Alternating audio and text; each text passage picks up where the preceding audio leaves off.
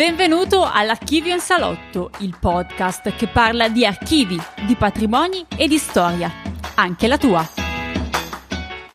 Continuiamo il nostro ragionamento dal divano sempre con questa domanda. Ma cos'è per voi lo scarto? E noi abbiamo chiesto a Elena, la nostra amica imprenditrice, di raccontarci dello scarto nel suo lavoro.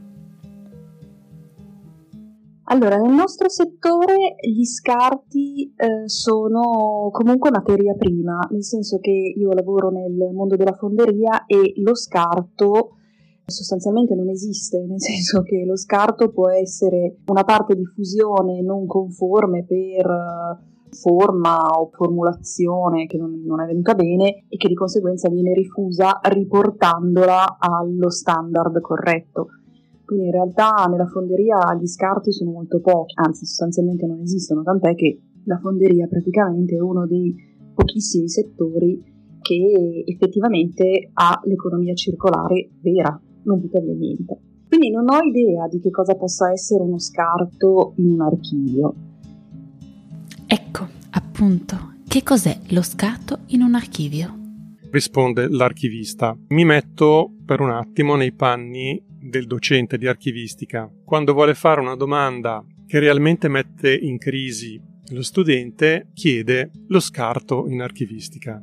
Non perché sia un argomento difficile da studiare a livello teorico, anzi, nella manualistica normalmente è trattato con molta chiarezza, si tratta di imparare una serie di operazioni da eseguire in una certa sequenza, tenere a mente quali sono gli organismi che in base alla normativa sono preposti a controllare queste stesse operazioni ed esporle in realtà si trasforma in una domanda difficile perché quasi mai, anzi mai, lo studente arriva all'esame di archivistica avendo avuto un'esperienza pregressa di che cosa significhi mettere fisicamente le mani su un deposito d'archivio di grandi dimensioni sui quali va applicata la teoria della selezione e dello scarto. Infatti tecnicamente lo scarto è un'operazione che ne segue un'altra, pure tecnica, che si chiama selezione della documentazione, vale a dire che per determinate tipologie di archivio esiste, in base alla normativa, una casistica di documentazione che deve essere conservata per determinati motivi e un'altra casistica di documentazione che può essere scartata dopo un certo lasso di tempo perché ha esaurito le sue funzioni. Queste operazioni in realtà vengono eseguite poco e male, soprattutto dalle pubbliche amministrazioni. Quasi tutti gli enti locali, gli enti di programmazione, gli enti pubblici, enti semipubblici, eccetera, sono intasati di archivi di dimensioni spropositate, sui quali raramente viene applicato un'attività di selezione e di conseguente scarto che ne rende agevole la conservazione. Quindi è opportuno riflettere anche non solo da non archivisti, ma anche da archivisti se tutto il castello costruito nel corso di più di un secolo di normative e di prassi sia una strada effettivamente felice, è in linea con le possibilità che le amministrazioni o comunque le organizzazioni, le aziende, le imprese, gli enti riescono ad applicare a quel um, lascito importante ma scomodo che sono gli archivi. Ma gli archivi non sono solo quelli regolati da norme rigide, seguite o meno che ci ha presentato Xavier Galmini. Ci sono varie tipologie differenti d'archivi. Prendiamo un esempio. Gli archivi parrocchiali. Francesco D'Alessio, studioso e conoscitore di patrimoni e archivi parrocchiali, condivide con noi il suo punto di vista. Gli arredi e i documenti posseduti dalle parrocchie sono tutelati da precise disposizioni normative curiali e statali. Spesso però vengono promosse azioni di scarto che ne mettono in pericolo la conservazione. I fattori sono tanti, prima di tutto quello umano. Le parrocchie sono rette da volontari preziosissimi e sostituibili che però spesso non hanno piena cognizione delle rigorose normative di tutela del patrimonio mobile delle parrocchie.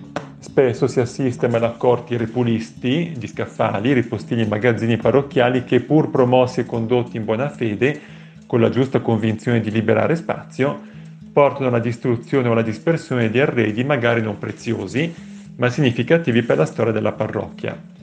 Stesso discorso per i documenti conservati negli archivi parrocchiali, menomati soprattutto in passato da perpetui inorriditi e da rotoli polverosi.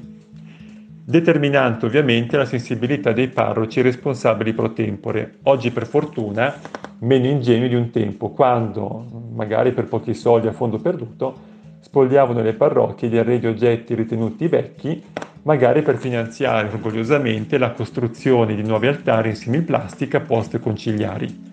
Chiaramente sarebbe auspicabile una formazione condivisa e omogenea per tutte le parrocchie riguardo ai criteri di conservazione e tutela che in ultima analisi si rivelano efficaci se condotti affidati ai professionisti del settore, incluse le azioni di scarto per le quali in fondo non vale, sempre vale il principio Brianzolo, secondo cui del maiale non si butta via nulla. Ora però veniamo a una realtà archivistica che ci tocca molto più da vicino. Un po' tutti, ovvero gli archivi personali e di famiglia e chiediamo ancora a Saverio Almini di darci la sua opinione a riguardo. Il discorso si fa molto più complesso se ci spostiamo a un mondo molto più variegato e intimo che sono gli archivi personali o familiari, che sono quelli molto spesso interessanti che però subiscono i maggiori danni nel trapasso delle generazioni. Non c'è nessuna normativa che li protegge dalla dispersione o dalla totale distruzione, ma alla stessa stregua anche gli archivi personali, familiari potrebbero o dovrebbero fungere da serbatoio per ricostruzioni di tipo storico. Non è detto che il materiale conservato da una famiglia o prodotto da un privato anche da una singola persona debba per forza di cose avere solo un valore di tipo sentimentale. Per i rapporti intercorsi un individuo, anche oscuro, potrebbe conservare documentazione rilevante per la storia locale o nazionale. Difficilmente però ci si occupa appunto dei meccanismi di trasmissione di questo tipo di fondi d'archivio e dei passaggi che regolano appunto la trasmissione delle carte. Questi sono lasciati molto spesso o all'arbitrio del loro stesso produttore o dei suoi successori. Perché qui, a mio avviso, sta la grande differenza tra lo scarto che avviene nel gran mondo sommerso degli archivi personali e quello degli archivi pubblici o semipubblici o privati comunque che debbono essere conservati conservati. Nel secondo caso lo scarto è appunto l'operazione finale di una selezione di documentazione, quindi lo scarto riguarda qualcosa di cui eh, si conosce il contenuto e l'eventuale valore, che è ritenuto non sufficiente per una conservazione di tipo permanente. Nel caso degli archivi personali, con un'estensione molto ampia, molto spesso non parliamo di scarto in questo senso così tecnico, ma piuttosto di eliminazione o addirittura di distruzione, laddove non si conosce il contenuto oppure non se ne conosce a fondo il valore. Tendenzialmente è il produttore stesso che condiziona la lettura che può essere fatta del suo stesso lascito documentario attraverso la manipolazione che nel tempo fa delle proprie carte e quello che rimane dopo la sua morte è in realtà una proiezione molto spesso della sua vita nei suoi vari passaggi, nelle sue varie fasi, una successione di stati di fatto piuttosto che non un archivio storico concepito secondo la dottrina macchina, diciamo così. Però è indubbio che, chiamiamola eliminazione o distruzione o scarto, il passaggio tra il voler conservare perché qualcosa serve e il voler conservare perché qualcosa ha un significato è un passaggio sempre decisivo e rimarrà sempre come questione aperta sia che si tratti dell'archivio del singolo sia che si tratti di un archivio di interesse collettivo. Man mano che passano gli anni io sono sempre più convinto che non è detto che gli archivi debbano sopravvivere essere per forza e tutta la costruzione teorica che si è fatta sui concetti di, di tutela, di conservazione, sì, è importante sì, però si è riflettuto forse poco sul fatto che così come gli archivi hanno un conservatore e hanno avuto uno o più produttori, ecco, i conservatori possono a un certo punto cessare dalle loro funzioni e essere dismessi. E quanto ai soggetti produttori, i soggetti produttori nascono, vivono e muoiono. Quindi anche gli archivi nascono, vivono e muoiono. E se non muoiono completamente, si trasformano. Ora, nella trasformazione potrebbe insinuarsi quello che abbiamo chiamato scarto? Metto un punto di domanda. Quindi, il e vissero per sempre conservati integri e contenti, potrebbe non essere il destino di tutti gli archivi.